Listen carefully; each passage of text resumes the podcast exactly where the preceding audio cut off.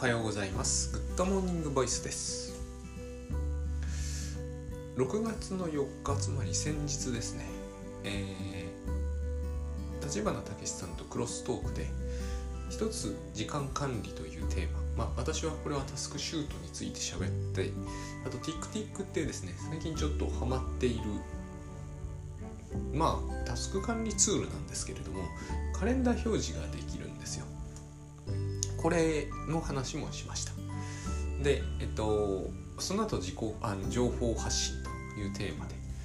えー、喋ってえっと結構ですね意外なくらい立花さんと私のあの特に情報発信系の発想って似てて、まあ、実は時間管理の発想も似てるなと思ったんですけれどもあの一部結構違いますけど、まあ、それはもっと違って当然だというぐらい、えー、似てるっては似てたんですね。でその情報発信についてなんですけれども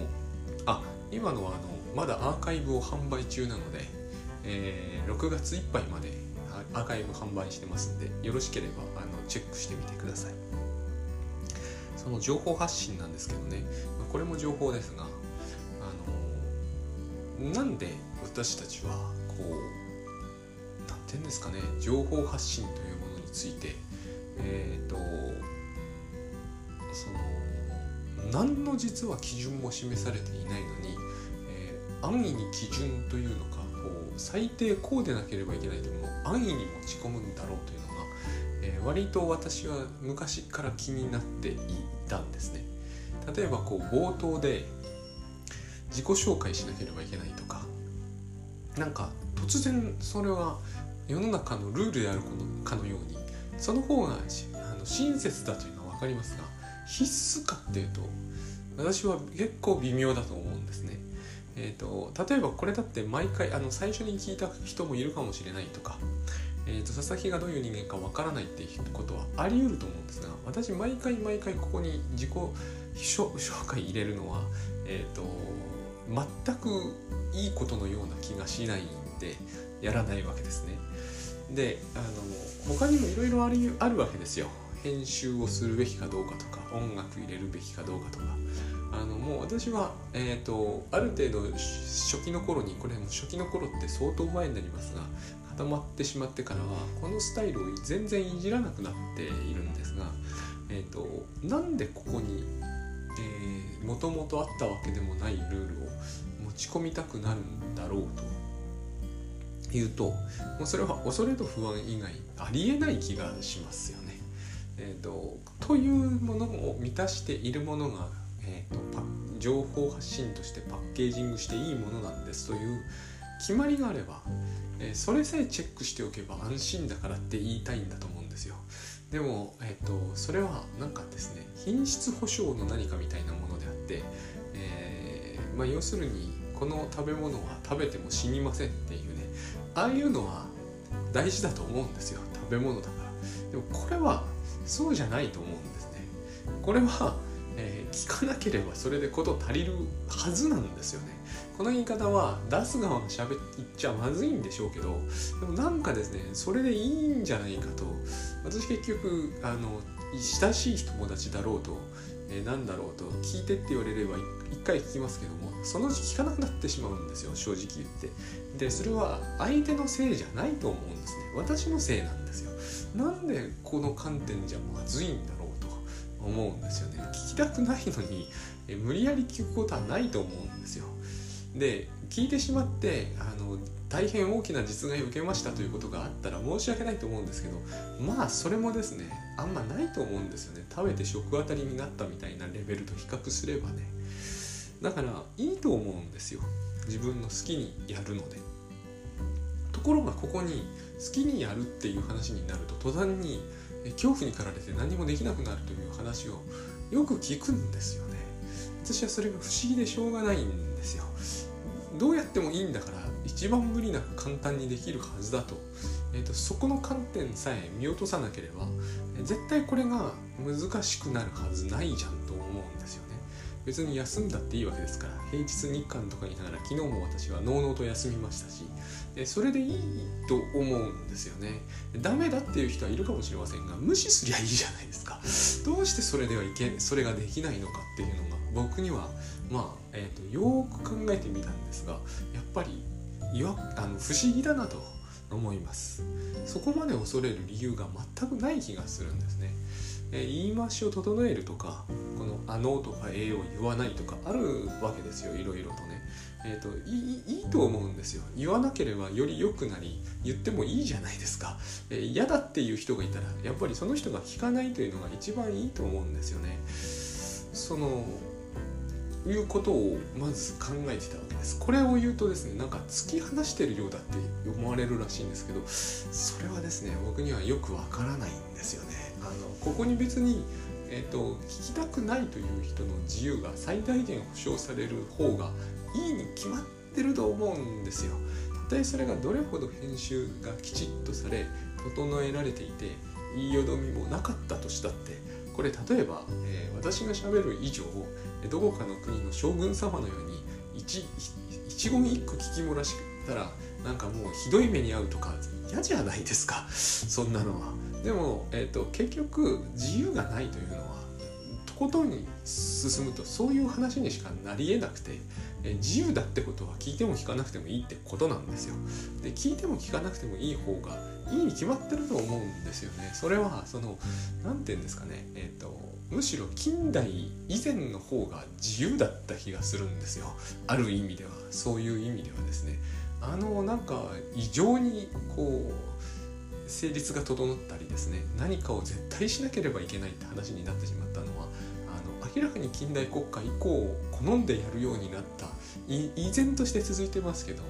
あれ多分ですねやってて本当にやってる人の中にも、えーと、見てる人もみんなあれは嫌だろうと思ってると思うんですよね心の中では。別にあえて反対するとかじゃなくても異常に不自然じゃないですか。であの自由じゃないっていうのはつまり異常に不自然な事態をえーと、生み出す元になると思うのでよしと何て言うんですかね本当にそれをやりたい人はいないだろうって思うんですよね。よっぽど人の自由が気に入らないっていう人もいるんですよ。でもそれは何かやっぱり強い恐怖感があるんですよね。人を今日自由にしておいたら本当にひどいことになるともう世の中破滅すると。それぐらいの感覚がなければですね、えーと、人が自由にしてるのは事実。当然のことだから、えーと、だって特定の一人の人間がですねあのばっちり自分が思ってる通りにコントロールコントロールっていうわけなんですよね。この話はやっぱり不自由だからコントロールというところに結びつくんだとは思うんですけれどもコントロールというのが何て言うんですかね。何かその相手が幸せになる理由がないような気がするんですよね。コントロールすることによって。コントロールされるということがものすごい好きだっていう人も中にはいるのかもしれないんですけどね。なんかですね私にはそのうんごく普通のことのような気がするんですよ。えっ、ー、と歩きたいところを歩いて食べたいものを食べるというのが食べたい食べるものも歩き方も食べ方も全て指図されている通りがいいっていうケースってやっぱり相当独特の関係性の中の話だと思いますね。あの特定のある人とある人の関係の中では本当にそれがいいんだと。多分ですね他人をとことんコントロールしたい。それ自分じゃないわけですからね。したければ自分をコントロールすればいいと思うんで他人をコントロールしたいっていうのはよっぽどそこに強い恐怖感がまああるんだと思いますね。そこはあの脅迫神経症以外の何者でも説明できないほどの強い恐怖。あのこれ以上は言いませんけどね。あの気持ち悪い話になっちゃうんで、えっと、そういうことを考えながら昨日ですねあの鎌倉に行って、えっと、妙に何て言うんですかね洗練されたカレー屋さんに行ったんですよ。食べログで3.69かな。非常に美味しかったんですね。で私はそこで不意にあの小田原にブッダ屋というラーメン屋さんがあるんですよ。あの今度もしあんまり多分ね出くわさないと思うんですよね。地元の人以外は。という場所にあるんだけどまああの熊本ラーメンで一ってみることをお勧めしたいんですがこの2つが対照的なんですよ。というのはつまりブッダガヤはあのベタベタしてるし汚いし店はなんか悪臭を放まあこれ豚骨なんですけどね 悪臭じゃないんですけど放っているような感じがあってまあその洗練されてはいないんですよ少なくともでも繰り返し行きたくなるんですよ一度食べるとこれと昨日のカレーハウスは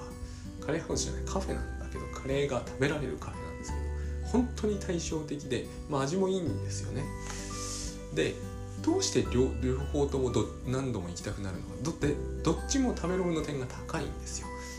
つくづくよくわかるような気がするんだけど、えーとまあ、要するに何が言いたいかというとですね私はこの自分の情報発信はぶったがゆだと思ってるわけですね。あのー、お金を取るからにはカレーハウスのようでなきゃいけないとは思えないんですよ。カレーハウスは、えーと、素晴らしいんですよ。ありとあらゆる意味で高いですけどねブッダガヤとかに比べて。だけれども、えーと要はですねあれをやらなきゃいけないかっていうのはお金を取るラインの話じゃないなと思うんですよ。やっぱり僕にからすればお金を取る取らないにそれはリピーターになるならないっていうことと関係があると思うんですけど、まリピーターにならせることが全てじゃないですけれどもお金が取れるというのはうまいってことなんですよ そうとしか思えないですねあのテーブルが清潔かどうかとか、えーと、従業員さんが気が利いてるかどうかとかえー、キャッシュの時に PayPay で払えるかどうかとかいうのは全部どうでもいいとは言わないけれども、えーと、まあまあやっぱり二の次だと思うんですよね。このコンテンツもそうだと思うんです。言いよどまないとか、えー、音楽があるだのないだのとか、えーと、時間が10分に、えー、まとまってるとかそういうことはどうでもいいわけじゃないでしょうけれども編集されてるとかされてないとか、えー、機材いいの使ってるかどうかとかえーと、よっぽどひどくない限りはそしてそのよっぽどひどいというのはですねブッダガヤぐらいまでは許されると思うんですねブッダガヤははっきり言って、えーと、店としてはよっぽどひどいレベルに入っている気もしなくはないんだけど何度も行くんですよ。うまいから。でこの何度も行くうまいからっていうのは他の理由は一切ないんだなって思うんですよね。駐車場止めにくいし。あのまあえっと従業員のおばあさんは気が利いてないとは言いませんけれども、まあ、あの地元のわけわかんないラジオとかをずっと聞かされるし、まあ、とにかく、えっとその料理以外の面で繰り返し行きたくなる要素はないんですね。全くないんですよ。でも料理という唯一の要素で何度も行くんですよ。あれよりもその辺のことがちゃんとしてるお店は近くにいっぱいあります。歩いて行ける距離にもありますが行かないですもん。ラーメンがあれほどうまくはないからね。しかもこのうまいが微妙で癖になる味ってやつなんですよ。私つくづく自分のこのポッドキャスターブッダガヤ的だなと思うんですよ。多分私のこれはね聞いていて、えーと、聞き心地がいいとかはないと思うんですよね。ただなんか聞いて繰り返し聞いていただいてる方癖になってる系だと思うんですよ。分かりやすくはないですし。えーと、専門用語を何の前触れもなく落としてしかもその用語について私の理解が十分行き届いているとも言いがたかったりするし、えーと、何度も同じことをリピートして喋っちゃったりもしているししかもそれが生煮えだったりもしますしね。でも、えーと、結局それはですねまず他で似たようなものはきっとないんですね。私あのいろいろポッドキャストで有名なのをあの古典とかどんぐりとかえ聞いたりして見てるんですけどもすごいですよね。FM とかで流れてたりもしますからね。でもえっ、ー、とあれでこれの代替になるかというと多分ならない気がするんですよ。それは洗練度とかそういう話とは全く関係ないところでですね。え、ー、とまずですね何つ言えばいいんですかね。まず一つには、えーと、カレーハウスはブッダガヤの真似をするわけにいかないように、えーとあの非常に多くのリスナーさんがいるところがこういう話の真似をするわけにはいかないと思うんですよね。えっ、と知ってる知ってないだけでは話が済まされない気がするんです。もっとこう精神分析について喋るならば、えー、多くの人が聞いてもまあ大丈夫なことにしなければいけないでしょうし言い方にしなければいけないでしょうし、えーともちろん分かりやすくもしなければいけないでしょうしその他様々あると思うんですね先日あのヤフーの記事でヤフーニュースっていうのかな多田ヒカルさんあの間違ってる可能性がありますのであの適当に聞いておいてください。気になる人は調べてください。え、ー、と精神分析受けたと。面白い話だなと思って読んだんだけどこれが分かりやすい説明ということなんだなと思ったんですよ。あの記事中私が分かったのは、えーと、この精神分析では母親との問題があったということが明らかになったのと精神分析とは心理カウンセリングとは違うんだということそれしか分からないんですよ、えーと、2ページにわたる記事なのに。でもそんなものなんだと思うんですよね。普通にきちんと分かりやすく説明するということは、えーと、網羅できる範囲が非常に狭まると思うんです。あそこの中にウィニコットだのメラニクラインだの出てこられませんよね。そしたらあの記事ぐっと長くなるかわけのわからないものになるかのどっちかになっちゃうと思うんですよ。でも私はそれを平気でやってるんですよね。このこの、えー、ポッドキャストでは。というのはそうしないと面白くならないと思ってるからなんですよ。あのように書くとあのよあの記事のようなことにすればですねえー、それは確かに日常生活の半径の中でも理解できるし差し障りのないものっていうのはこういう言葉なんでしょうね。になれなるんだけど代わりにあそこから得られる情報っていうのはつまりこの歌手の人はお母さんと昔難しい関係にあったらしい。そして、えーと、それを精神分析で克服したようだ。そして、えーと、それは心理カウンセリングとは全く違うものなのだ。私はこれでは、えーと何にも聞いた気がしないんですよね。でも世の中の一般的に、えー、広い広く聞かれたり広く読まれてるものってよく見ると情報量ってこのぐらいにとどめられているものなんですよね。そうじゃないと分かんなくなっちゃう。そして得体の知れない内容になっていくからこの番組みたいに。つまり、えーと、そういうものでしかないものをこう無理やり洗練させちゃダメだと思うんですよ。この私のこういうものがですね言いよどみの部分だけを整えるとか編集する部分だけを何とかするとか音楽のところだけをどうにかするとかいうことをやるとですねいよいよわけわかんないものになるじゃないですか、えーと、情報量を絞るとかやっていくとあるいは聞いていてですね心地よくはなるかもしれないけど何の意味もないものになったりするんですよ。決してあの昨日食べた美味しいカレーハウスのカレーのようにはならないということなんですよ。大事なのは。ぶったが屋さんだってそうだと思うんですよ。あの老夫婦が、えーと、豚骨ラーメンじゃないあるいはですね豚骨ラーメンでもいいんだけど、えー、悪臭があんまり漂わないようにしたり、えーと、テーブルをきれいにしてみたり駐車場を整えたりしていくうちにですねなんだかわけのわかんない店になっていくことになると思うんですよ。あれ以上は、えーと彼らには無理だと思うんですよね。でもラーメンはうまいんですよ。ここが大事だと思うんですよねやっぱり。で自己発信っていうのは、えーと、ここで自己発信にようやく戻ってこれてるんだけど、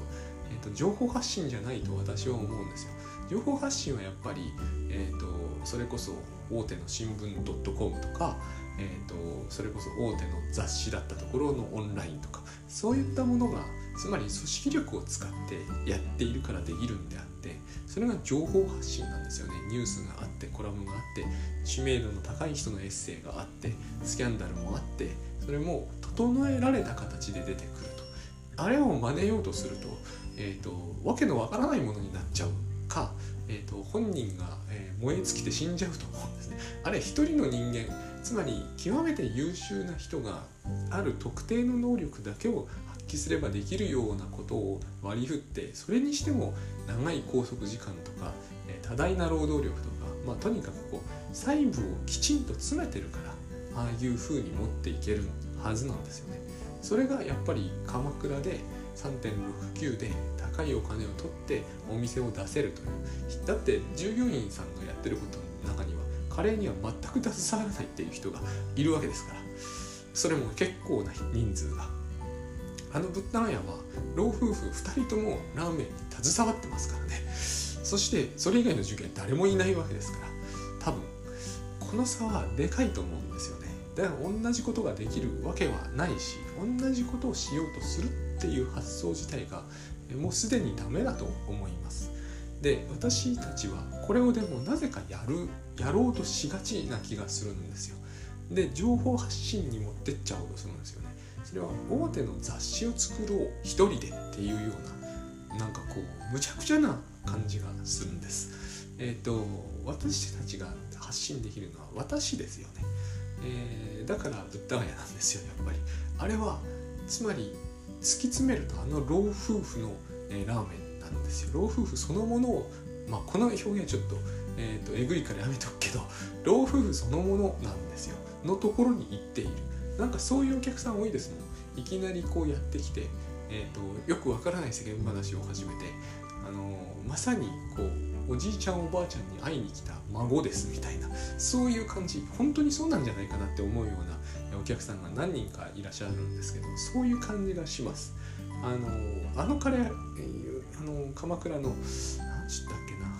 えー、オクシモロンかもう名前からすでにそうじゃないですか。しかもこれ英語で書いてあるわけだから。えっ、ー、とそういうことなんだと思うんですよね。あのあそこに行ってせあの身の上話始める人は誰もいないですからね。この差はでかいと思うんですよ。で私たちは絶対その鎌倉側を目指したら、えーと、失敗するような失敗するというよりも、えーと、自分を困惑させるような気がします。えーと、この「えーと」とかを取るとかですよね。えやってるうちに、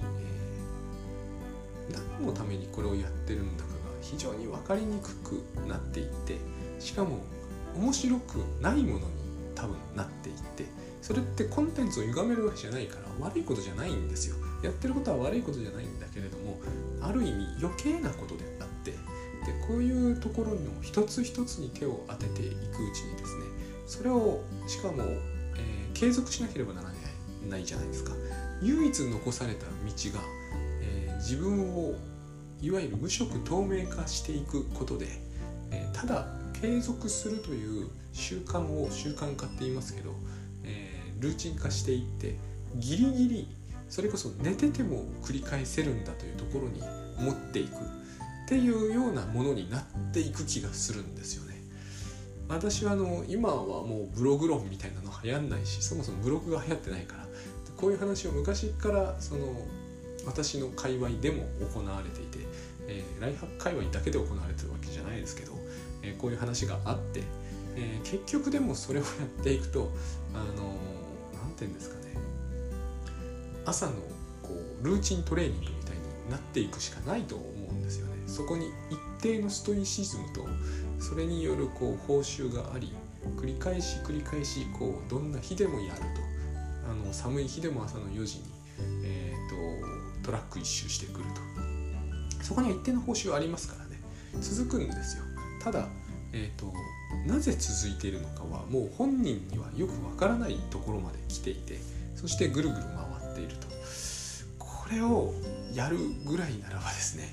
えーと、冬は休むとかですねした方が私はいいんじゃないかなっていうふうに思います。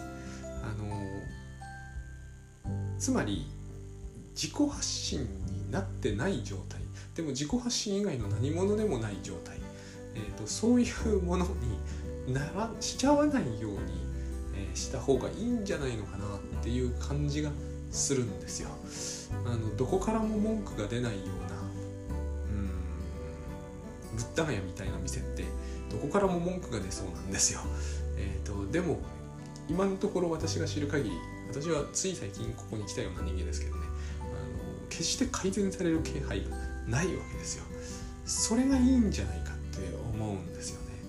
あれはなんかこうストイシズムで続けているようなものとは違うような感じがしたんです。あのまさにこういうものを出すことを、えー、継続するならばこれしかないなっていうようなところにいる感じがするんですよね。このこれしか選択できないなっていう感じを、えー、自己発信する人は持つはずなんですよ。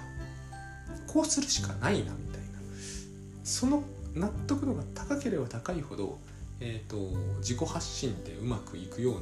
感じがするんです。あのですね先日ではなくもう昨日かなツイッターでパッとたまたま見かけたんですけどよく見るものなんですけどね話の主張としてあの今後本っていうものは、えーと、まるでこう地方の何て言いますかねその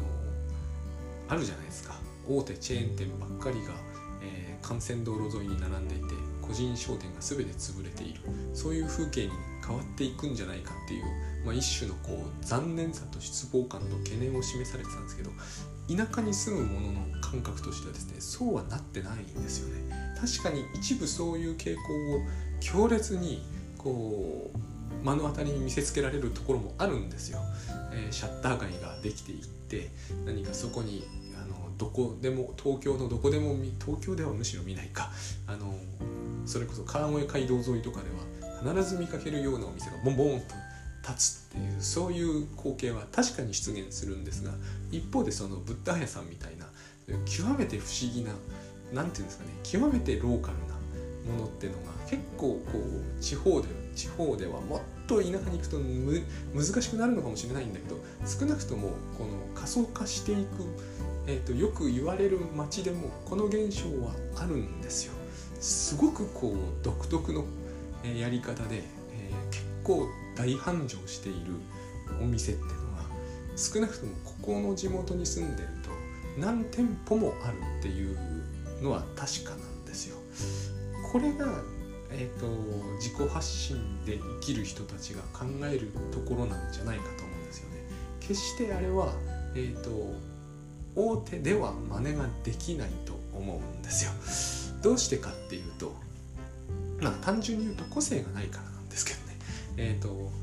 個性っていうのが、えー、欠陥でもあるんでしょうけれどもそれをだから欠陥を埋めていくとより、まあ、PDCA 的に良くなっていくっていう印象が持たれてるんだと思うんですよこの話には。だけれども、えーと、そういうもんじゃないんですよね。そういうお店もありますよ。あの、個人がやっすごくこうどんどんどんどん改善していくという個性を発揮するそういうお店も。ただいずれにしてもそこにはですねこうまあこれもグッドバイブス的になるな表現がって思うんだけど、えー、恐怖からそれをやらないんですよね。このままにしておくと客が離れてしまうからこうしようみたいなのがないんですよあんまり。そうではなくてなんかすごくこう独特のですねある意味勝手な、えー、例えばあの昔ブログにも書いたんですけどうちの近くにですねお肉屋さんあるんですよ。そこもそうなんですけどすごく店舗をきれいにしたりしてなんかこう改善したように見えるんですけど実は何にも改善されてないんですよ。そのお店に私が思っていた昔ながらの欠点はそのまんま残ってるんですよね。でも来るんですよ人は。なぜならお肉が美味しいから。